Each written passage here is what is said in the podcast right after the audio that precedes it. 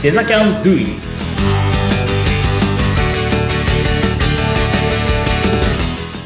こんにちは、デザインキャンパスの浜野です。インタビュアーの相本幸子です。よろしくお願いしま願す。さあ、早速今日は第1回目の放送ということになりますけれども、はいリスナーの皆さんに、まずお話しいただく浜野さんが、はいどんな方なのか、どんな人なのかっていうのを知ってもらうのを第1回にしたいなと思っているんですけあありがとうございます。はい。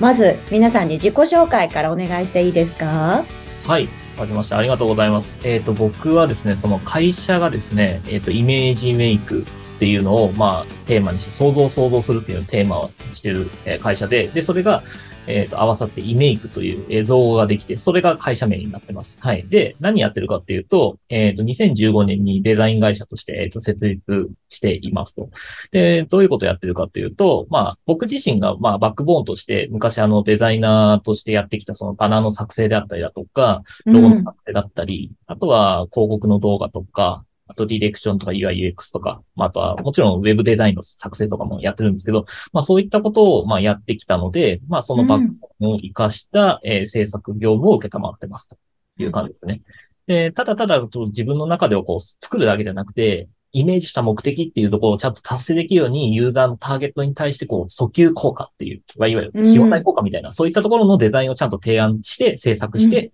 で、そういう、その効果測定とかをした情報をもとに、こう、改善提案みたいなところまで、こう、持っていくっていうところを、まあ、理念としてやっております。うん、なるほど。はいじゃあもうしっかりクライアントの要望に応える形のね、制作をされてるわけですよねそう。ですね。で、さらにデザイナーさんの教育もすでにたくさんの方の前ではい講義もされたりしてらっしゃるんですよね。そうですね。はい。えっ、と、僕自身がその Adobe の認定アソシエイトっていうものだったりだとか、あとペライチのエヴァンジリストとか、まあ、いわゆるそのうんいろいろなツールがあるんですけども、そのツールを、はいえっ、と、こう教えるような、えー資格も、えー持っていてですね、主にのデザイナーであったりだとか、あとはウェブデザイナーの初心者向けにこう講演もやってるんですね。で、あとはその講師活動もさせていただいていて、はい。いいところで言うと、東京工科大学っていうのを、まあ、八王子の方に、東京八王子の方にあるんですけども、えーそこでですね、あの、演習講師として、えーアサインさせていただいたりだとか、あとは、バンタンデザイン研究所っていう専門学校があるんですけども、ええまあこちらの方でも、はい、講師やらせていただいたりだとか、うん。はい、他にもデジタルハリウッドとか、はい、他の、こう、いろんな、ちまちまですけど、ところで、こう、ライブ授業みたいなことも行わせていただいておりまして、まあ、それをこう、活かしたような、えー教育授業もやらせていただいております。はい。はい。じゃあ、ご自身で制作もされながら、デザイナーも育てて、さらにもう一つの軸も終わりですよあね。そうですね。はい。えっ、とですね、復興支援事業も実はやっておりまして、で、どういうことかっていうとですね、あの、僕自身が宮城はい県香川町っていうところが出身で、うんでそれこそあの、311のあの、震災ですよね。うんここが、まあ、大きな影響を受けてしまったと。はい。で、その、えっ、と、震災の復興支援活動として、IT の人たちを誘致するためにはどうしたらいいか。つまり、何がしたいかっていうと、ええーとですね、インフラは整ったんですけど、えはい。その、こう、魅力を発信する人たちが現地にあまりいないから、IT の人たちを誘致する。まあ、つまり、関係人口みたいなのを増やして、で、そこではあはこう発信していく人を増やしたいっていうような、まあ、思いがある中で、でうん僕がまあ、そこのね、あの、現地出身だっていうこともありまして、そこでアドバイザーとして参画させていただいたんですね。で、どういうことをやったかっていうと、うん。ここに合宿所を作ったんですよ。がえ、合宿ですか？はい。我々はですね、あの、PC とノートパソコンと電源さえあれば、まあ、大体どこでも仕事できるような環境なので、確かに。そうなんですよ。なので、あの、そういう場所に行って、例えばプロダクトであったりだとか、何か企画があったら集中してそこでこうやりきるみたいなっていう合宿っていう文化があったりするんですよね。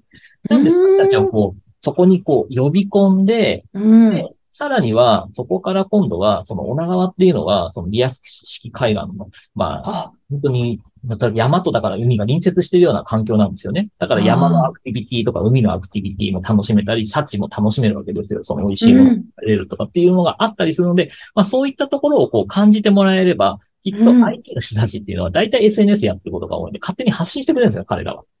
なるでほこのど。サイクルをうまく回せるんじゃないかなっていうことを、まあ、提案したんですよね。さらに言うと、その、えっ、と、合宿場のところっていうのが、あのー水産加工業をやられてる方の、えっ、と、寮かな？うん。で、なんか全部一軒家になってるんですよ。同じような形の一軒家がバーっと並んでて、で、そこの一軒家がちょうど空いてたんで、そこをリノベーションして、そこを合宿場にしようっていうのえ、で、楽しそう。はい、そういうことをやって、はい。でまあ今ちょっとコロナであまり動けてないんですけど、まあそういったこう活動をやっていったら、まあそのお試し移住だったりだとか、なんかそういうところにこうこう歯車が噛み合って、っていうような感じで、まあ復興支援事業、それなりにこうやらせてもらって、すごい。はいなんかこうね、お話を伺ってると、もうやってみようという気持ちがあったら、もう次の日にはなんか 始めてしまってるようなね、タイプでいらっしゃるのかななんて思いながらお話ですね、伺ってだかたんですけど。ら結構従業員はもうんう、たまったもんじゃないですよ。僕になるほどね。引っ張られちゃって、また、あ、なんか、またや、余計なことやり出したぞ、あいつみたいな感じで、やっぱ思われてることは多いですね。でもまあ楽しいから乗っかってみるかみたいなね。まあ、まあ、そう、大体そういう人たち多いかな、周りには。はい。へえうんじゃあもうどんどんね、新しいことを、あの、ご自身からね、発信されて、それにいろんな人をね、巻き込んでいかれるようなスタイルのお仕事が多いのかなと思うんですけど、はい。まあ今回のこの番組では、はいあの、二つ目に教えていただいた、はい。デザイナーさんの育成っていうところで、はい。あの、学校もね、作られているっていうところを、ちょっと掘り下げて聞いていく番組になっていくと思うんですけど、あの、ねそのあたりにもお話うん、掘り下げて聞いてもいいですか？はい、わかりました。えっ、とですね、4月、うん。えっ、と、2020年の4月になるんですけど、えっ、と、スクール事業を始めまして、それは、あの、今まではどちらかというと、他のところの、まあ、いわゆる土俵でこう勝負してたものを自分の土俵を作って、いわゆるホームを作って、そこでこう、うんいわゆる自分の個性を育てたいみたいなところもあったりするんですよね。だからそれでなんかあの、スクールを作ったんですけども、うんえっ、と、まだ、その、八王子では本当そういったスクールないんですよね。一応、へなりに探したんですけど、まあ、はい。他に見当たらなかった。個人でやってる方はいるんですけど、多分こういったうんちゃんとしたスクールっていう形でやっているところはあまりないへえところもありまして、うん。まあ、それはそれで競合がいないからいいかなと思ったんですが、ただ、はい。あのー全然ですね、その、八王子にあるということを気づけない。ああ、検索されないわけですよ。そもそもあるわけないみたいな。そうそう。結構しっかり作ったとて、あの、結局その八王子ウェブスクールみたいなので検索するっていう行為をしない限りはやっぱ見られないので、まず知ってもらうことを、えっ、と、まあ今年はミッションとして動いていこうかなと、はい、いう中で、この、うんはい、あの、ポッドキャストもやらせてもらおうかなというような考えに至ったんですよね。うーん。まずね、知っていただくっていうこと。はい多分、八王子近辺の方でデザイナーさんになりたいとか、そういうこう潜在的に思ってらっしゃる方ってたくさんいらっしゃいそうですもんねそう。ですね。やっぱりあの、自宅でお仕事をしたい人なんかは、結構その八王子から都心の方にわざわざね、出勤するのも大変だって人も中にはまあ少なからずいると思うんですよね。うん。なのでそういううん中に、あの、先ほどのまあ復興支援事業の話じゃないですけど、あの、うん。どこでも我々は仕事をできるわけです。リモートって言うんですね。リモートいいでな。社員仕事ができるので。なんでそういったやっぱ環境をこうええ。作ってるんだよと。あで僕自身もやっぱりあんまりね、あ家から出ることが少ないっていうとちょっと語弊があるかもしれない。やっぱり自宅でやっぱ仕事するケースが多かったりだとか、ああとはあたまにこう気分転換にね、あの、うん。ちょっと住んでてノマドワーキングなんて言って、あのうん。カフェで仕事したりだとか、コワーキングスペースで仕事したりだとかっていうような転換もまあできるわけですよ。うん。で、そういったちょっとお仕事に憧れを持ってる人は少なからずいるんじゃないかなと思ってるんです。例えばそれが、あの、主婦の方であったり、はい、自宅で仕事をしたいなと思ってる主婦の方であったりだとか、ええ。あとは、えっ、と、ちょっとね、通勤とか、まあ、出勤とか満員電車とか、なんかそういうところが、ね、うん。しんどいかなって思ってるような、まあ、うん。転職を考えてる社会人の方とか、うん。あとは、これからそういった、あの、まあ、悠々自適っていう方は もしかしたらこれもまた語弊があるかもしれないですけど、なんかちょっとうん。自分が本当にやりたいような仕事っていうのを見つけるっていうのの一つの中に、やっぱりデザインっていうのがあって、そこにこう、うん。ね、就職したいとか、えっ、と、独立したいとかっていう、えー学生の方であったりだとか、うん。こういう方にこう来てもらうのがいいのかななんていうふうには考えはい。あの、私なんて素人なんでね、やっぱりセンスがないとなれないんじゃないかなとか思うんですけど、どうですか？えっ、と、センスはね、正直いらないと思ってます。あの、えーデザインは、あの、あれなんですよ。デザインって日本語にすると設計なので、あの、例えば、もう極端な話、じゃあ、うんえーそうですね、えーアイモスさんがこれから旅行に行きますと。旅行に行くときに、じゃあ、どこに行って、それは日付いつなの？じゃあそこに行くためにはどういう、こう、えっ、と、なんだろうな、えー交通手段を使って行くのとか。で、行った先で何をするの、じゃあ今度いつ帰るの？みたいなのを計画するわけですよ。実ははいデザインなんですね。あくまで、あくまで皆さんがこう見えてる一般的なデザインっていうのは、あれ、はツールでそういうふうに見せているっていうだけであって、その情報を構築するっていうこと自体が実はデザインなんですよ。はいいなんで、あの、いわゆる情報整理なんですよね。こうこうこういうことして、こうこうこうしますよ。で、そこをこう促してあげる。それがデザインの力だったりするんですよ。なので、いわゆる情報整理なので、整理整頓してるのも変わんないわけですよ。例えばお家の中で物を取り出しやすくするために使いやすくしたりとかってするっていう。これもデザインなんですよ。ええお片付けするのにセンスいりますか？子供でもできますね。確かに。だから例えば収納力をこう高めるとか、うんうんうん。それにこうおしゃれなものをこうなんかこう飾りをつけるというのはまあそれは確かにセンスは必要かもしれないですけど、うん。根本はそうじゃないんですよ。うん。なんであの、僕はセンスはそれだから必要ないよっていうふうに結構その、これから始めようとしてるデザイナーには伝えてる。うんはい。それは多分ね、ちょっと私には無理かな、やってみたいけどって思ってらっしゃる方のね、あの、大きな背中を押す言葉になったんじゃないかと思うんですけど、でもね、私から見てると、まあ、あの、リスナーの皆さんはね、あの、浜野さんがどういうルックスなのかわからないと思うんですけど、あの、もう、いかにも、もう本当センスの方っていうか、髪の毛もね、そうれ、金、金髪ですよね。そうですね。あ、白ですね。あの、白髪を隠すためにこういうあげるんですよえ、全然見えない。すごい、あのーまるでそういう髪型で生まれてきた人みたいな、はいなんか、そういうおしゃれな雰囲気を感じるんですけあどの、そうですね。ちょっと見たい方はぜひですね、あの、遊びに。はい。リアルでね。リアルで、はい。はーい。でも、やっぱりそうやって、まあ、あの、おしゃれにしてらっしゃった自分はどういう人間であるかっていうのもね、もう、もともちろん見た目でも表現されてると思うんですけど、はいあの、浜野さんがデザイナーさんになろうと思ったきっかけって興味あるんですけど、聞いてもいいですか？きっかけですね。えっ、と、きっかけはですね、もともと僕は、あの、コンピュータ学校に一応行ってたんですよ。ええ。はい。で、それはあの、本当は商業高校に行ってて、その高校の時点で、本当はあの、えー情報処理科に行きたかったんですけど、その当時ですねう、んあの、就職氷河期と言われていてですね、はい。はい我々がはい。そう。ね同世代なのでわかりま。すすねはい。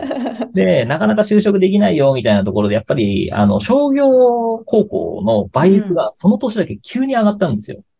で、僕は、へあの、その時の学力、まあ大したことなかったんですけど、ーあの、それでも、一応、情報処理科はいける予定だったんですけど、うん倍率が一気に上がってしまって、そこが結局いけなくて、そのまま滑るように、あの、商業科に行ったんですよね。はい。はい。で、なんか僕の中でだから3年間、こう、一応自分で勉強するにもなかなか勉強がうまくできず、うんず。っと3年過ごして、じゃあ専門学校行ったらちゃんと勉強しようと思って、うん。学校行ってやったわけです。で、その時に広川作、まあ、やったわけです。授業を。うんうん。で、えー、そうですね。広川作やって、で、その時に、まあ、イラストレーターとかフォトショップ触ることがあって、あもしかしたらこれってちょっと楽しいのかなっていうのは、そこはでもまだきっかけにしすぎなかったんですよね。うん。で、実際にこう、なんだろうな、音楽もやりたいっていうと、どっかにあったんで。なんで、ああの、高校の時に実は軽音楽とかもやってたんで、ーなんで、そういうところから自分のそのフライヤーであったりとか、そのバンドとかのライブとかでなんかこう、チラシみたいに作るわけですよ。うん。を自分でその時に覚えた知識を持って、まあそれとなく作ってたんです。うん。で、その中で今度は僕の喉が今度壊れてしまって、あららら。まあ、これは音楽諦めざるを得ないなっていう状態になって、じゃあ何が楽しかったんだ俺はっていうふうに考えた時に、うんうん。やっぱそのデザインの制作がちょっと楽しいなって思ってたんで、じゃあそれをもとにちょっと仕事をしてみようっていうんで、紙媒体の制作の方にちょっと、あの、仕事を始めたんですね。アルバイトからでしたけど、はい。で、それを始めてった中で、今度はまあ、ウェブっていうのがこう出てきて、うん。まあ、どんどん、ここう、ね、紙媒体が衰退していく中、ウェブはこう盛り上がってるからそっちに乗り換えなきゃダメだねっていうので、まあそっちの船に乗り換えたわけですよ。で、その時に、あの、フラッシュとかなんかそういうのが結構流行ってた時期で、はい。あの、いわゆるガラケーとかでゲームとかや、ね、あの、当時やれてたあれフラッシュっていうものでこうやれてたんですけど、で、それを勉強しながら、こう、ウェブのことも勉強してっていうので、徐々に、徐々にこう、えっ、と、その時派遣だったんですけど、ステップアップしていったっていう感じですね。で、正社員で、ちゃんとしたこのコンテンツの中でウェブをやらせてもらえるようになって、で、独立して、うん。で、今に至るみたいな感じですね。へえ、いや、もう本当、おそらくセンスと、あとね、お人柄とか、あの、いろんなところで周りから評価されて、今のポジションが終わりだと思うんですけど、はい。そろそろね、お時間やってきてしまったので、ちょっと今のお話、次回に持ち越してもいいですか？そうですね。ぜひぜひ、すいません。ね長くなっちゃってね。いや、もうすごい興味深いお話が、あの、聞けそうなので、また次回もぜひ聞いていただきたいと思います。あの、詳しいことは、あの、ホームページの方にも書いてありますよね。はい。ホームページにも書いてありますし、あとはもし何かこう、興味を、今の話もそうですけど、これからの話でも、あの、興味持ったらですね、そのホームページから、あの、体験会であったりだとか、見学に、えー、ちょっとこう、お問い合わせできるようなフォームもありますので、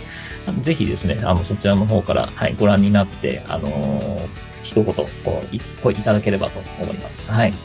はい。じゃあ、ぜひ皆さん気になった方、チェックしてみてください。はいさあ、それでは1回目の放送はここまでとなります。ありがとうございました。はい、ありがとうございました。